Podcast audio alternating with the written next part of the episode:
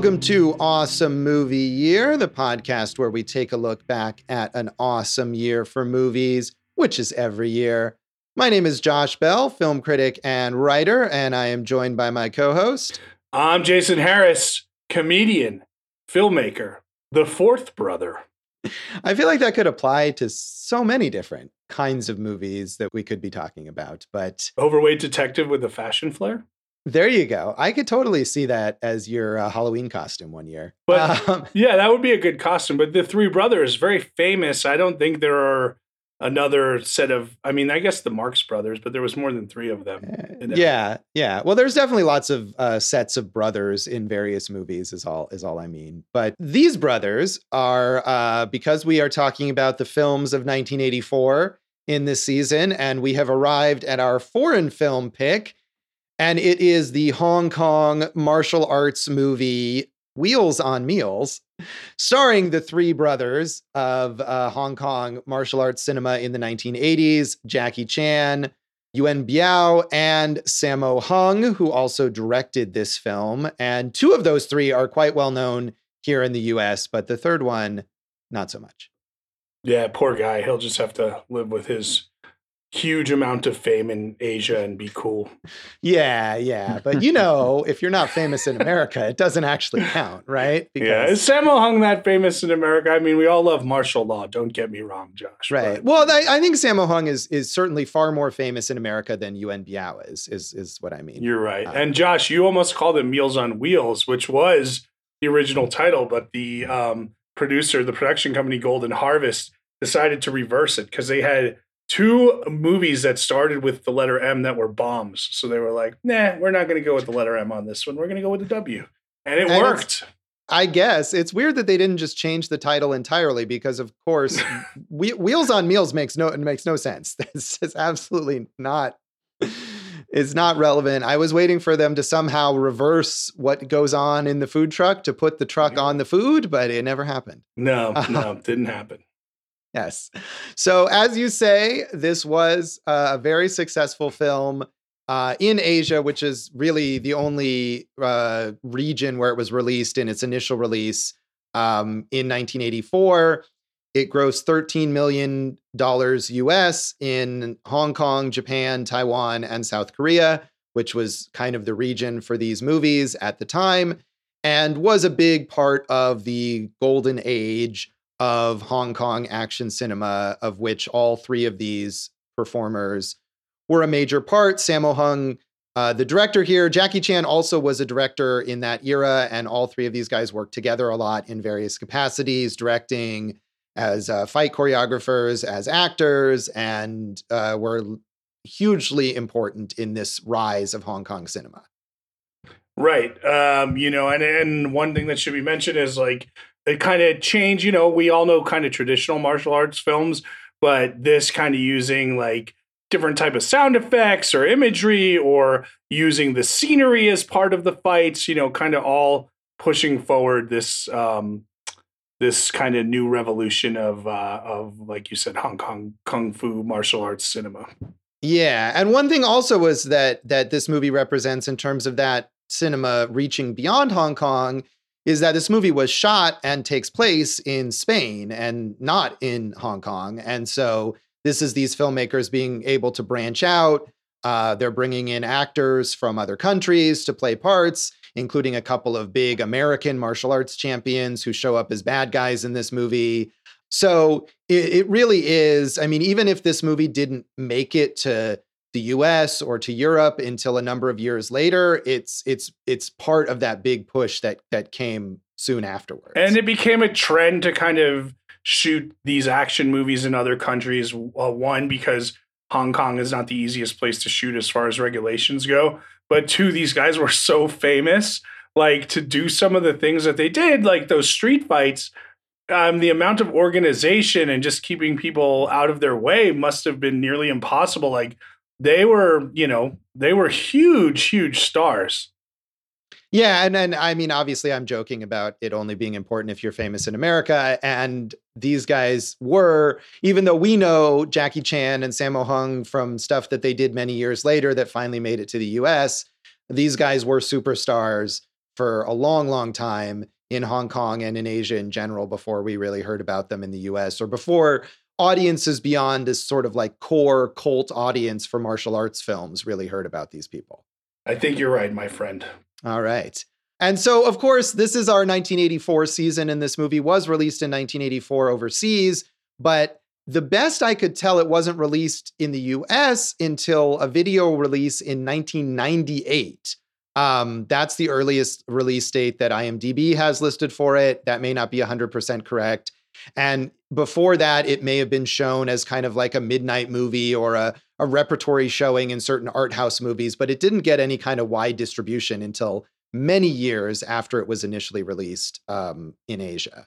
And that's so much fun. It used to be one of the fun things with video stores and tape trading is finding these because, um, as we know, this has one of the most famous uh, fights of all time, martial arts fights of all time. So you could see uh, just if you're a fan of this genre, wanting to track this movie down.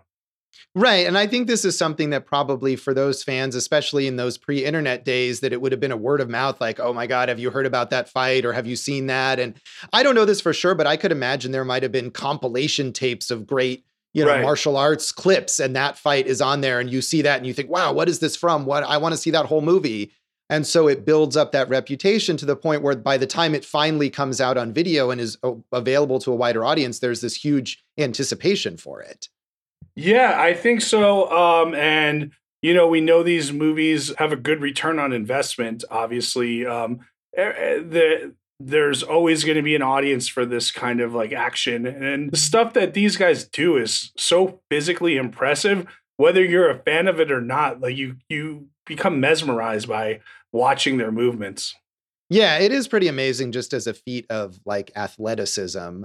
Um, the only award I found for this, it was nominated, but I guess did not win for Best Action Choreography at the Hong Kong Film Awards uh, in, I think, 1985, you know, after it came out. And this was basically impossible to find any uh, contemporary reviews because, as I said, it wasn't released in the US. We didn't have any American film critics reviewing it until many, many years later. So uh, I grabbed a couple of later reviews. I was trying to find reviews as early as possible related to video release or to uh, you know these kind of repertory showings. So in 1994, it looks like it was shown before it came out on video was shown as a, a sort of a one-time showing event in Austin which makes sense is the kind yeah. of place where these these film fans would live. Richard Linklater brought it into the film society, Austin Film it, Society, right? It could very well have been, or Robert Rodriguez, or someone like that. But it did get reviewed in the Austin Chronicle in 1994 uh, by Marc Savlov, who said, despite its mind-bogglingly goofy title. This 1984 comedy adventure from longtime Jackie Chan cohort Sammo Hung works to good effect never allowing itself to become too bogged down in martial arts set pieces or the long winded expositional scenes that have cluttered up so many otherwise fine Hong Kong offerings of late. Hung keeps Wheels on Meals moving at a rollicking pace, with just enough Chan Yuen Hung action to keep the fisticuffs fans in their place, but also, more importantly, with a lively and sometimes outlandish sense of humor. And I knew that this movie was comedic, but it sort of surprised me how much this movie was like as much, if not more, a comedy as it is in martial arts movies. I think that was a real trend when we're talking about this kind of Hong Kong new wave of martial arts movies to kind of combine, you know, just like we just finished Gremlins, right? And we're talking about this combination of comedy and horror. This kind of uh, comedy and martial arts where I'll disagree with the reviewer is I wanted I wanted it to be bogged down with more awesome martial arts, you know. So yeah, I feel like the comedy, whether it doesn't translate or it hasn't aged well or it just isn't my sense of humor, either way, it didn't really work that much for me. The slapsticky stuff I was not particularly amused by. Yeah, it's very broad and um yeah, whatever. The the the kind of wordplay jokes I didn't love, but um I could see some of the physical humor holding up better. But I agree with you. I just want to, you know, give give me the fights, baby. Yeah, and I mean wordplay, of course, that's one major thing that we don't know how well this is translated. And and I, I don't know about you. This was a discussion that we had before the episode. Is that the the main main available version of this movie in the U.S. is dubbed in English in a not particularly sophisticated manner, and uh, I was able to watch it with subtitles. I don't know how did you end up watching it? Well, I actually it didn't work for me the subtitled way, which you know you found on the internet. Um, so I watched it with subtitles and dubbing on Amazon.com or on Amazon Prime because Amazon.com is a website that you order things from. So I, I did have to watch it dubbed, which I think a lot of people uh, upon their first watch when we're talking about tape trading and stuff had to watch it that way. But I right. did keep the subtitles on to hopefully, uh, if there was any kind of um, you know disparity, I was able to notice it. Yeah, and I will say, having watched the subtitled version that's in Chinese, in I believe it's in in Cantonese, as as much as I was sort of advocating before we did this episode for trying to watch the subtitled version, the truth is that it's also dubbed in Cantonese. And this movie, because it takes place and was shot in Spain, includes a bunch of Spanish actors and and as I said, American actors, these martial arts champions, and they're all dubbed into Cantonese. So, uh, and furthermore, Jackie Chan and Sammo Hung and Yuen Biao appear to have dubbed their own lines. Um, and that's not uncommon for movies, especially martial arts movies from this era. So um, the English language voice work in that dubbed version may not be great, but as far as like dubbing, there it, it's it's all dubbed. Yeah, so. you know the thing is, Josh, um, you're talking about actors from all these places and locations, and it, it's kind of genius if you think about it, because this was the time where you were selling territories, right? You know, to make your money, you would pre-sell the territories and like um, obviously we know that like we said this type of action martial arts film is going to have an audience uh, almost anywhere. So now if you're bringing in all these exotic kind of locations and you know world champion fighters from other countries you can probably raise a lot of money more than you would need you know and everyone gets paid a nice chunk before this movie comes out yeah, and I think that's something we still see, including with Jackie Chan movies, and we can talk about that later, is this weird hodgepodge of international stars who are all not speaking their own native language or being dubbed over in another language, and the movie itself doesn't even have a native language. And it's a weird, weird thing. So the other review that I grabbed was from 2002, uh, from one of the home video releases. John Cruson in the AV Club said, Sammo Hung directs this one, and although he's considered one of Hong Kong's greats, this is obviously an early effort. There are too many silly fat slash butt slash boob jokes and too many Sam Peckinpah esque cuts during Chan Biao action scenes that should have been left alone. But Wheels on Meals is still pretty good, mostly because its heart is in the right place. Biao is a decent sidekick, and Chan gets to fight Benny the Jet Urquidez in a match that, while it's a fairly conventional bit of Asian ass kickage, will make your eyes glaze over in disbelief. That that is the scene that that we are kind of referring to there. That that's the one, the battle that maybe uh, would have enticed martial arts fans to want to have seen this whole film. Yeah, I watched it. I watched that scene multiple times, and it's still like I couldn't tell you that much about it because of how fast and incre- it's incredible. Like it's one of like the uh, you know it, they put something amazing on film. And if you want to knock uh, Sammo Hung, who was one of the major figures of this Hong Kong New Wave and its uh, first you know kind of edition of directors, like he made that fight like really really cinematic. I thought like to keep up to showcase you know different close-ups and different wides in the movement and i thought that worked out really well. Um, yeah and um, so you know we keep talking about the three brothers chan hung and uh, biao yuen um, and the three of them they were classmates at the peking opera school and um, they kind of grew up together. They were all in enter the dragon in different roles and they all kind of worked together in this period for maybe over three years they did like five or six movies together and became huge together and we all know they've all had their success on their own with obviously jackie chan being just a worldwide phenomenon. Yes yes he is and they still i i don't know about yuen biao but uh, sammo hung and jackie chan have continued to work together over many many years uh, uh, through i think fairly recently um, and we should mention, and we keep I keep saying ben, Benny the Jet Urquidez, who was a an American kickboxing champion And Keith Vitali is the other American uh, martial arts champion who shows up in this film as one of the henchmen for the ridiculous uh, villain Count Mondale.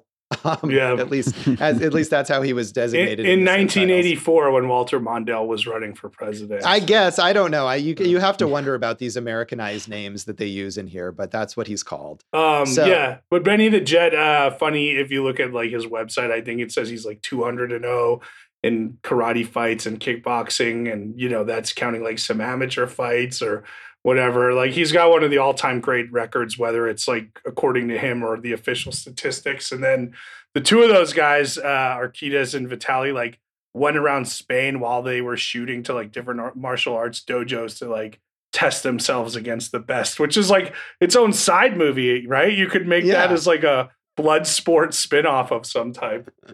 yeah, that sounds awesome. We should get a documentary on that.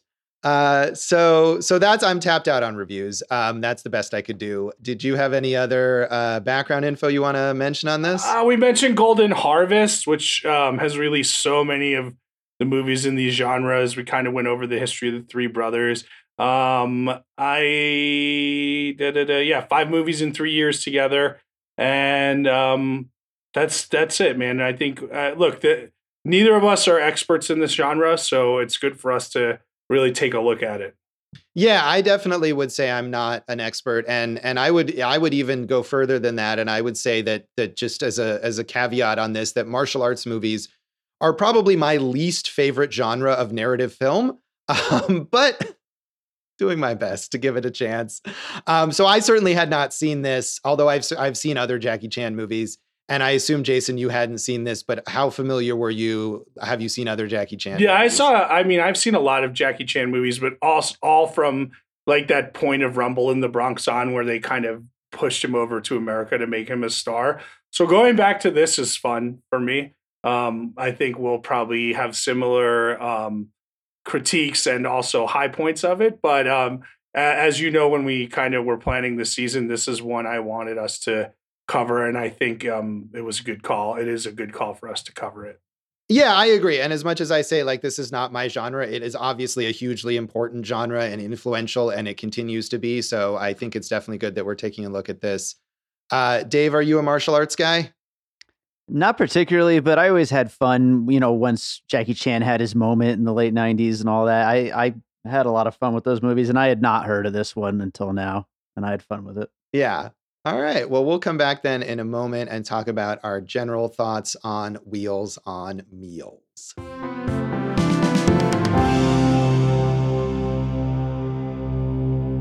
Welcome back to Awesome Movie Year. In this episode of our season on the films of 1984, we're talking about our foreign film pick, which is Sammo Hung's martial arts film Wheels on Meals. And uh, as I alluded to before, I'm not really a martial arts fan. So, Jason, you can start. What did you think was the what was your favorite thing about this movie? Uh, that fight that we talked about, and it's not just that fight; it's the last fifteen minutes of this movie where um, it's kind of what I I get it. You can't pace an entire movie like that because your head will explode as an audience member, but you do at certain points you you really want to get into the meat of this and like those guys are also physically incredible with their bodies and also like you said Vitali and uh, Benny the Jet right? Like Urquidez so you know all of those fights at the end whether it was uh, Jackie Chan and Benny the Jet which was the longest and um, kind of the most impressive but then you had um,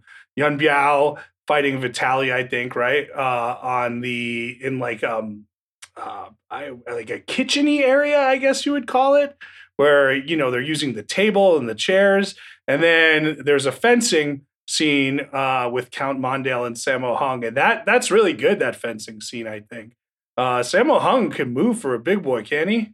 Yeah, he can. I think that was that became kind of one of his trademarks is that people looked at him and he seemed like he was the the and they play that up here as he's the private detective. He's kind of this bumbling figure. He doesn't know what he's doing and he wears all this. Everyone really in this movie wears very loud 80s outfits. I love the of- style. Yes. Yes, I figured Mhm. that you would. Um, but but I mean, especially Sammo Hung, really they play up his goofiness, and then suddenly he moves. And even though in the plot of the movie, he keeps saying his character keeps saying, "Oh, I'm not." as you know limber or I'm not like you guys, referring to the other Jackie Chan and Yuen Biao characters who are much more uh, athletic and certainly thinner. But when it comes time for him to step up, he he brings it just like they do. So yeah, I, I was impressed. That whole final that finale, which is at Count Mondale's castle, um, that I assume they shot at some castle in Spain.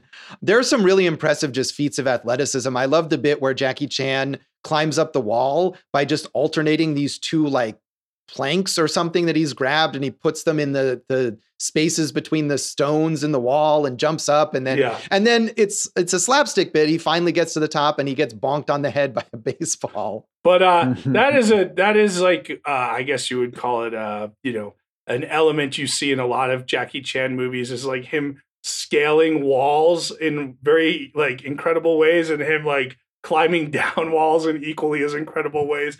But I agree with you like that whole sequence is where it like really shifts into overdrive. There was also a scene Josh at a dance club where they don't really dance and they kind of are trying to play a joke on Sammo Hung, which is not doesn't translate well. But all three of them are wearing just such fantastic windbreakers that it's like it's almost like the top of the top of members only jackets. Like you just let it all go. yeah the fashion and i think that's part of the comedy here too uh, is the way that these guys dress even though it is is fa- like fashionable for the 80s i think they're really playing it up Yeah, I love that. I, and and the, the plot is weird. Uh, Sammo Hung gets hired as a protect. Uh, so first of all, can we say what a delight that he has taken over the detective agency from Stanley Zbornak, Dorothy's husband from the Golden Girls. is that, that who that actor was yeah, of course, man. I recognized him right away, and I wanted him to say, "Dorothy, come on, babe, give me another chance." I would have loved to hear him say that in Cantonese because that's how I heard that character when I watched it. yeah, I, I that's why I said I tried to watch it two ways and Yeah. uh, just to hear, but he was dubbed over, you know. But right. uh, right. Yeah. So, um, and he takes over, and then he gets this mysterious assignment to find this woman who we think is hooker, but she's not a hooker. She's a pickpocket, and then she kind of takes the money from Jackie Chan and uh Yuen Biao, and then but they still like her, and it's it's very convoluted and crazy and weird. And there's a dad in a mental hospital that's kind of relevant, but much very Well, much not relevant. You know, He's So- he's in, he's in love with the the the main female character Sylvia. He's in love with her mother Gloria, who turns out to have been the sister of Mondale. No, see, this is a question of like how is thing are things translated? Because in the version I watched, she Gloria was raped by Mondale's brother, who was the original count, and he Oh. has he has died, and now Sylvia is his heir if she can show up in time. But Count Mondale wants to take all the money, and so he is trying to kill Sylvia. Yeah. And 84, as we have pointed out before, definitely lighthearted about rape. yeah, it's a Mhm. very, very weird scene when they reveal all of this. And the plot is, as you say, is very convoluted, but also ultimately like not at all Irrelevant. important. Yeah. And there were there were multiple pieces that because I was as I was trying to find reviews, I found a lot of you know contemporary commentary on this from the last couple years. Especially because sadly for us, we had difficulty in watching this. But if we lived in the UK, there was a great like multi-aspect like uh, Blu-ray release of this that came out last year with like multiple translations and bonus features and all this stuff that sadly is not available to us here. Um, but so many commentaries on the movie from that time said, as they start to kind of explain the plot or talk about the the translation, like it doesn't matter. You could just watch it without any like watch it in Cantonese with no subtitles, and it doesn't make doesn't make a difference. I agree. I actually agree with that. And and I don't, I'm not trying to be insulting, but like it's the fights and the visuals and like I said, like yeah, fine the comedy, and I'm a big comedy fan, but some of it works, some of it doesn't. But it's the visuals, it's the fashion, and it's the fights for me. Yeah, I mean, I do think, however, that the comedy is so prevalent in the first half of the movie, and a lot of it is wordplay. It's it's the back and forth between um, David and Thomas, the main characters as they're referred to here, which I'm pretty sure is not their names. Um, but it's their it's their interplay and the kind of jokiness, and especially when they don't they misunderstand who Sylvia is and whether she's a hooker, and and the stuff with the dad and the mental institution and all the crazy like literally crazy, but also wacky people in there. The guy who thinks he's a clock and uh, stuff like that. That was not a good bit. No, no, it's terrible. It's 100% terrible, but it's it's very important. And there's long stretches where there is no fighting at all and just a bunch of really dumb comedy. And so I, I disagree that you you could get as much out of this. You'd you'd be totally bored and lost during long stretches of this movie if you didn't know what they were saying. Okay. I mean, honestly, like if you wanted my review, it would be like watch the first 15 move minutes in the last half hour. And like if you decide to fast forward in between, I'm really not going to fault you. But check out the jackets. The jackets are great. I'm over here laughing to myself because uh, I laughed at a lot of that dumb shit humor. Yes, like, tell throughout us, the tell first us. hour. I, I thought so much of it. It's so stupid and so like kind of childish almost, but it was like I was laughing because it was just so bad and so like over the top and ridiculous. And I, I don't know. I think that's what I like the most about this movie, though, is the fact that it goes from being just so ridiculous and so silly to then, like you guys have been talking about, some just absolutely incredible stunt work and the fights and all that stuff. And it's like, it's just such a strange tone that it just really makes it a unique movie, I think, for me. I do think you like if we were stoned that some of that would have played better? I, th- I think you're right about that. and I think that's probably how a lot of American audiences watched this movie for the first time in the 80s and 90s when they were discovering it in this kind of sort of underground way. And but I think Dave, one of the things that you point out is, is that's interesting, the idea of this the humor being childish, and I think these characters are portrayed almost as childlike. They're very Sure. naive, and even when they're sort of like attracted to Sylvia, it's in this very like desexualized way. Um, and Definitely. and when there's a like when uh the hooker at one on a different a different hooker kind of makes an offer to them, they're like totally freaked out, like, oh my god, lady wants to have sex, we better run away. Uh, And I I also saw more than one uh, Letterboxd commentary about the uh, potential homoerotic relationship between those two characters, especially in the opening scene where they're in where the there's the joke is like they're in two bedrooms, but then they walk across and it's obviously just one room. Yeah. yeah. Uh, Josh, I know I disagreed with you in a recent episode about homoerotic undertones in uh, a film. Which film was that? Do you remember? Uh, Streets Streets of Fire. yeah. Uh, Mhm. this one, I totally agree with you. I I'm 100% like, you know, like they all like, they both kind of want to date her or marry her, but neither want to have sex with her. Cause like at one point she even says, like, which one of you wants to go first makes no difference to me. And we don't know what she's getting at at that point, but they're like, nah, we're good. We're going to bed, you know, and everything. yeah. But Ye- but hey, awesome. I'm all for it, man. Let let two gay Hong Kong action stars in the 80s, like amazing. Let's do it. yes, fun homoeroticism in this movie.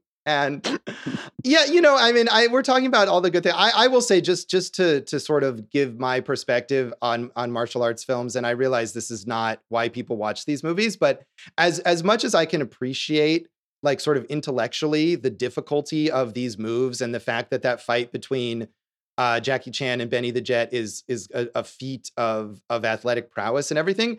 I was bored as hell watching that fight, and I was ready for it to stop.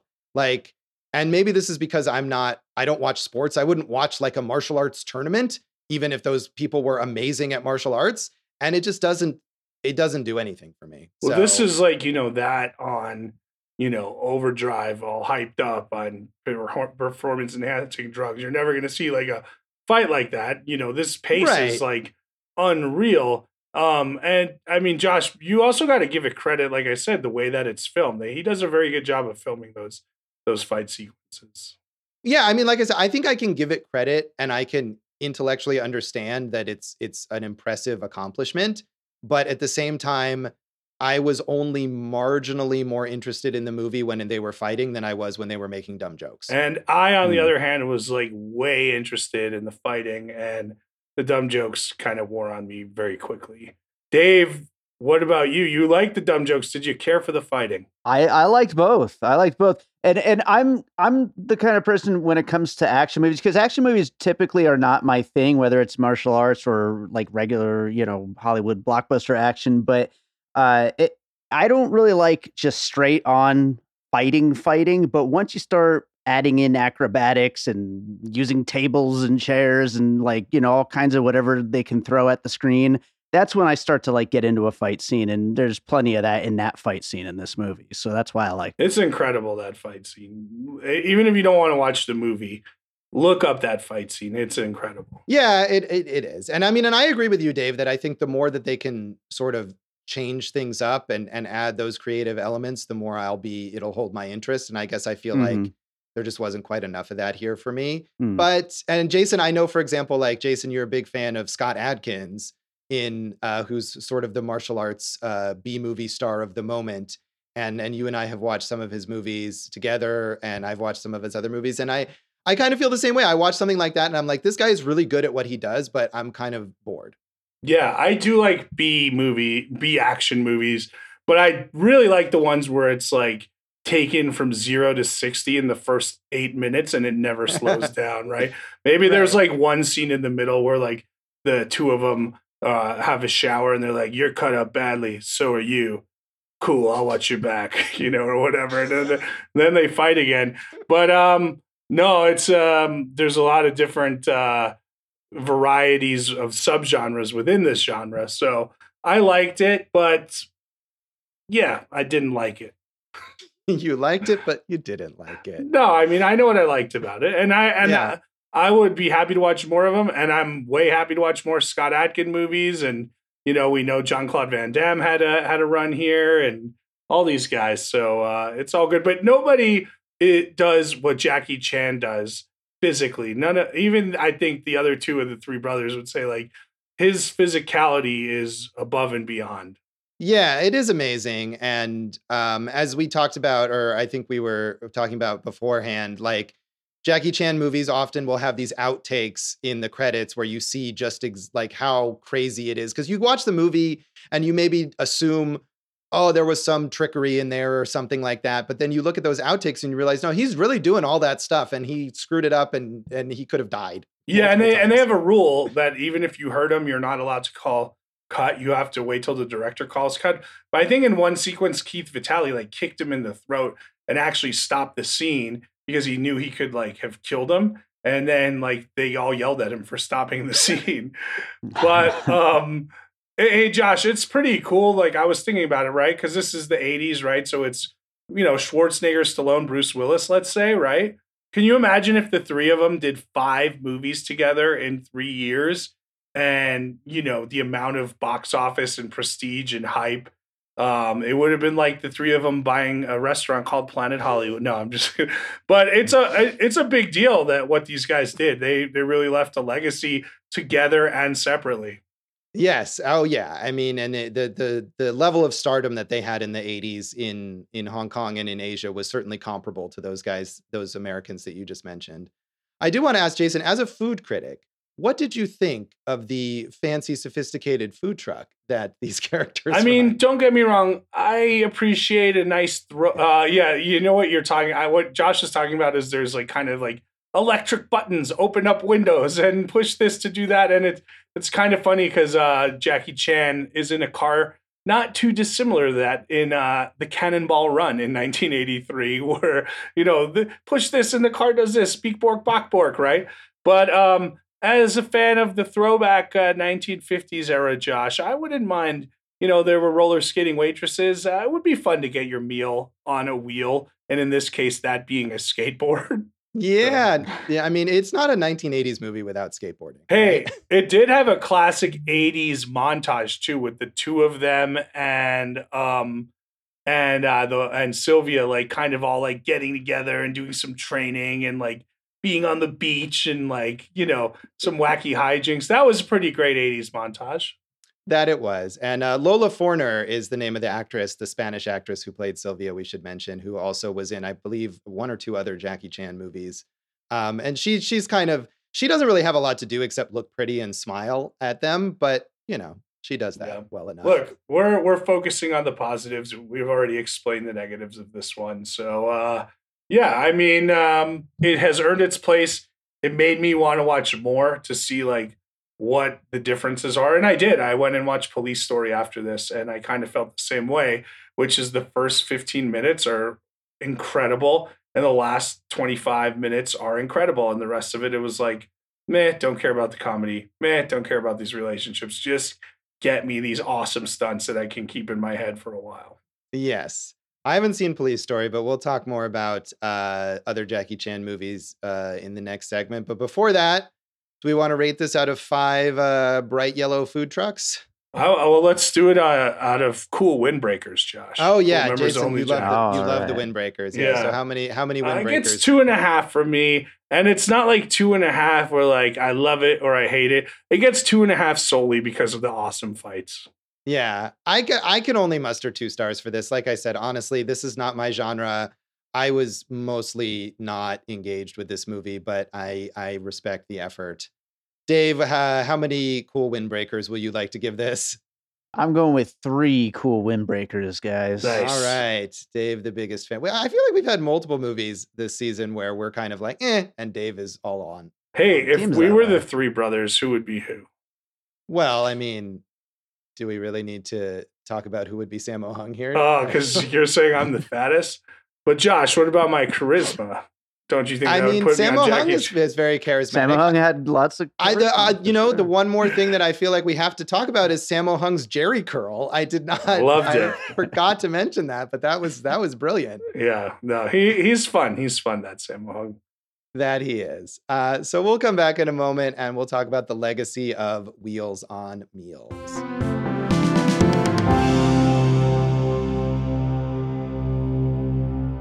Welcome back to Awesome Movie Year. In this episode of our season on the films of 1984, we've been talking about our foreign film pick, Wheels on Meals.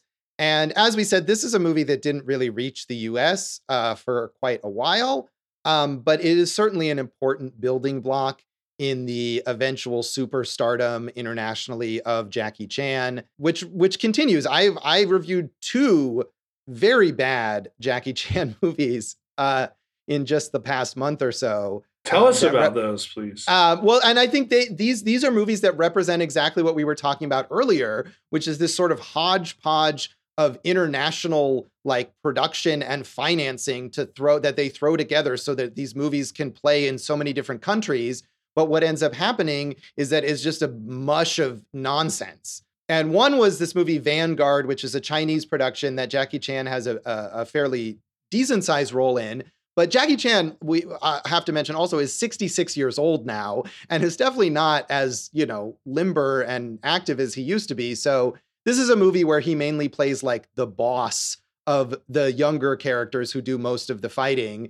Um, but it's just it doesn't it doesn't have what what Wheels on Meals have and what a lot of those early Jackie Chan movies have, which is this highlight of his actual physical prowess. is just full of terrible CGI and explosions and gun battles that are chaotic and that you can barely keep track of.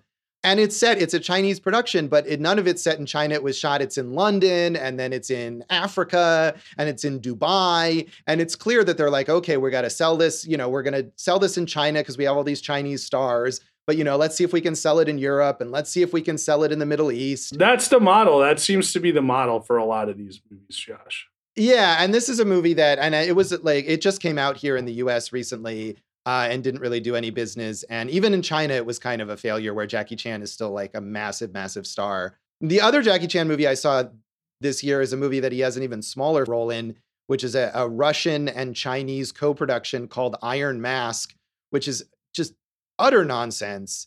Um, that's a sequel to some other Russian movie that no like no one outside of Russia really has seen and is is uh, stars again. It's got Jackie Chan, it's got Arnold Schwarzenegger, um, it's got uh, Jason Flemyng, who's really the main star of it, who's a British actor, and uh, a Chinese actress whose name I can't remember now, who's sort of the main co-star of his, and takes place partly in China so they could get Chinese financing, and everyone is dubbed, some of whom are dubbing themselves like Schwarzenegger and Jackie Chan, and some of whom are not, and it's just I- I- I- again, it's like it's full of all this junk CGI and is like in in attempting to make this movie for as many markets as possible, they have made a movie for no one. That's the future of movies. Is he still doing?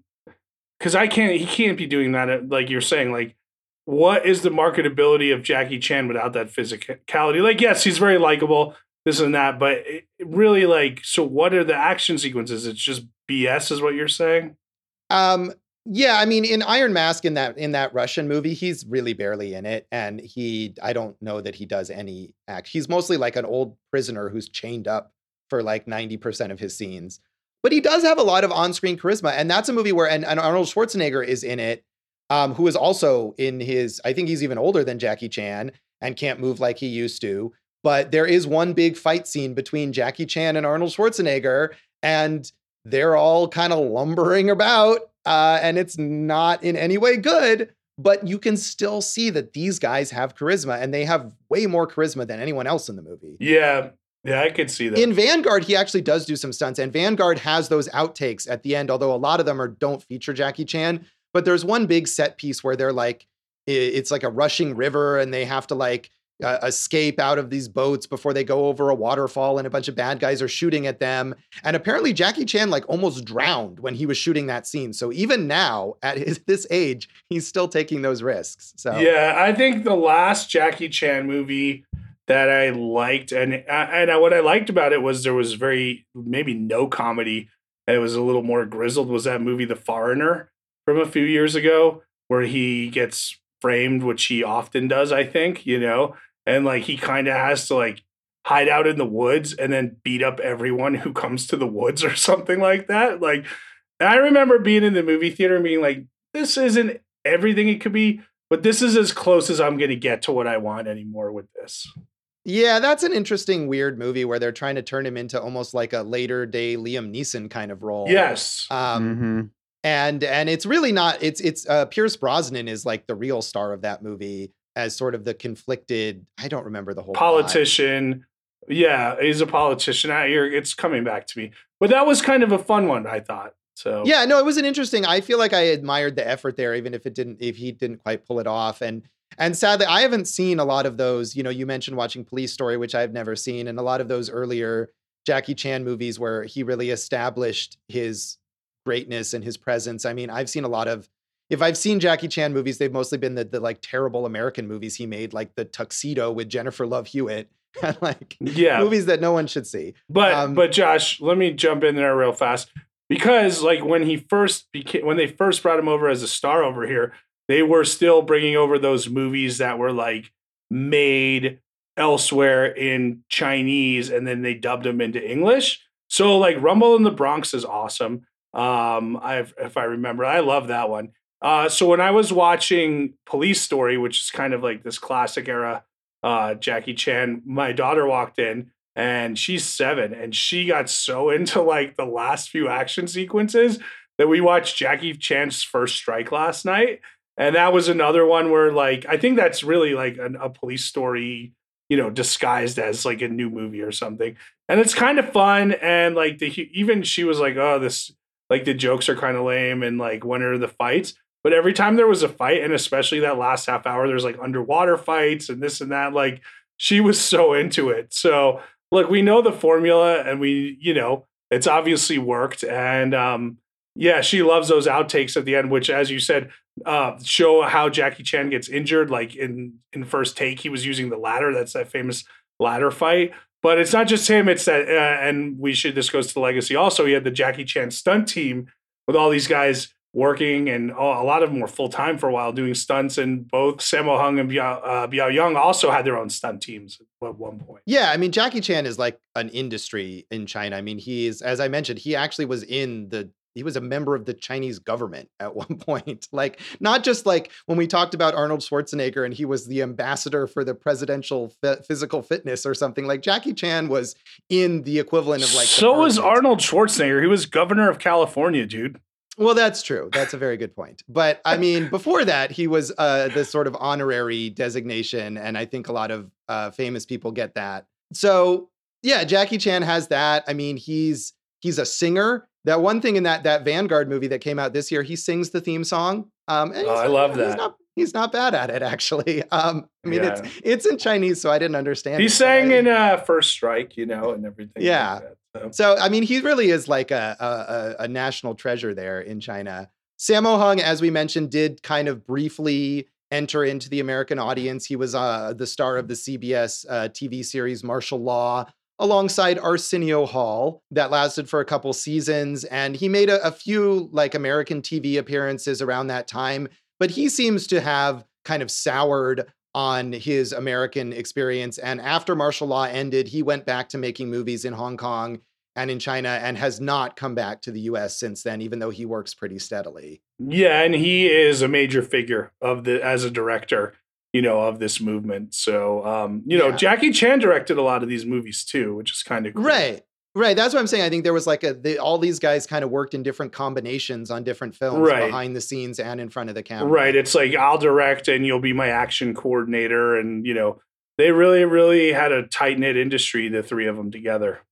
Yeah, and uh, and Yuen Biao also uh, worked uh, pretty steadily. I he it looked like he didn't have any on-screen credits since 2016, but he's been in a ton of Chinese and Hong Kong movies uh, over the decades. Even though he never made that kind of crossover to the the wider international audience. And Benny the Jet still works as a stunt coordinator on various uh, films. Although I don't know when the last time was he was in a movie. Yeah. Um, Josh, a few things. I know I call him Biao Yuen sometimes, so I apologize for that. No, it's Uh, okay. I mean, it's one of those things where he's credited both ways because you know the the Chinese the surname is sometimes put first depending on how people credit it. two things here, Josh. Uh, Sammo Hung, I read was like the the sole force of bringing of bringing the genre jiangshi to film, which is um, came from literature and comics, I guess, about a reanimated corpse controlled by Taoist priests, which I think is a big subgenre in China. I don't know much about it, but like for the fact that he brought it like or is solely responsible is a pretty cool thing, you know? Yeah, I So- don't, I'm not familiar with any of those movies, and I really only know Sammo Hung for martial arts films, so that's something to explore. Yeah, and then look, uh, the the first movie in this uh, kind of partnership, I think, was Project A, which uh, came out the year before. And I think that won that kind of Hong Kong action award you were talking about earlier. But there was a video game based on this film called, which is called Kung Fu Master, and it sold like 121 million dollars worth of video games throughout the world. It was called Spartan X in some places. So I mean, these guys, like uh, like we said, they're their own industry and um, pretty cool. Uh, if you're wondering what the name of this movie is in uh, Chinese, it's uh, Kwai Kenche. Kung Fu Master is based on this movie. Uh, yeah, I was gonna say, Dave. I know is a video game guy. Have you have you played that game? It's like one. That's one of the best games of all time. That that was called Kung Fu, I believe, on Nintendo. It was like one of those games everyone who had a Nintendo Entertainment System had. Oh, there you go. Well, See, yeah, I mean, it's and it's funny that like at that time, probably all those Americans were playing that video game, but none of them had seen or even heard of this movie. Wow. Sorry, Dave. Maybe you should do your own Ma- research. Mind blown, guys. There you go. Well, if we can we can blow Dave's mind, that is really what. Can we're I doing. can I raise this a star? Uh, you, you feel free to do whatever you like. You know. But Josh, I mentioned how these guys were all classmates at the Peking opera schools, and like it was kind of like it's China, so you're kind of like set into whatever school you're in. Like you're going to be a plumber and you're going to be a lawyer, and these guys got into performance school or were put into performance school, and uh, it's supposed to be incredibly rigorous. Like the amount uh, you're up at 5 a.m. and you're doing these exercises and you're training your body and obviously you're training as an actor but also as a um, not just as a voice actor as a physical actor and it's pretty cool that like they were able to come out like that and you know build their entire industry together you know that that's a very interesting thing Yeah, I mean they they were put on that path and they really uh, made the most of it. Certainly, um, all of them.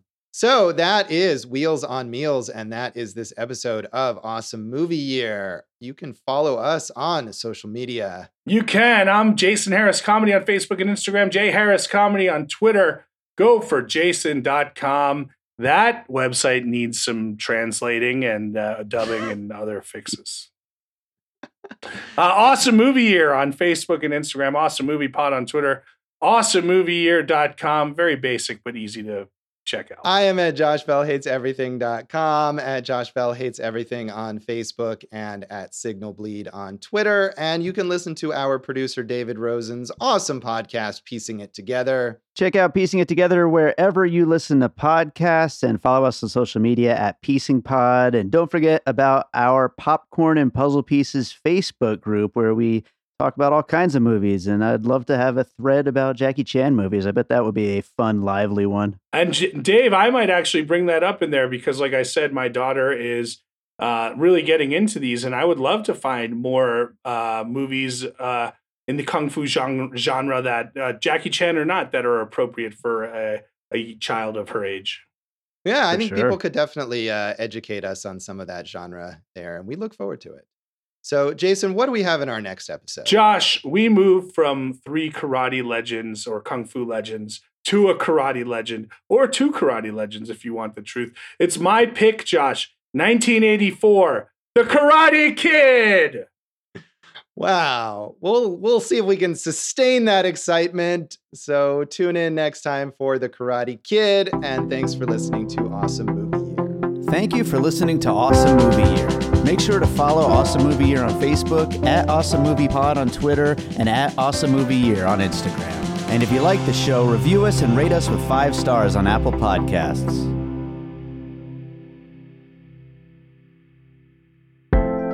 An All Points West production, produced by David Rosen in Las Vegas.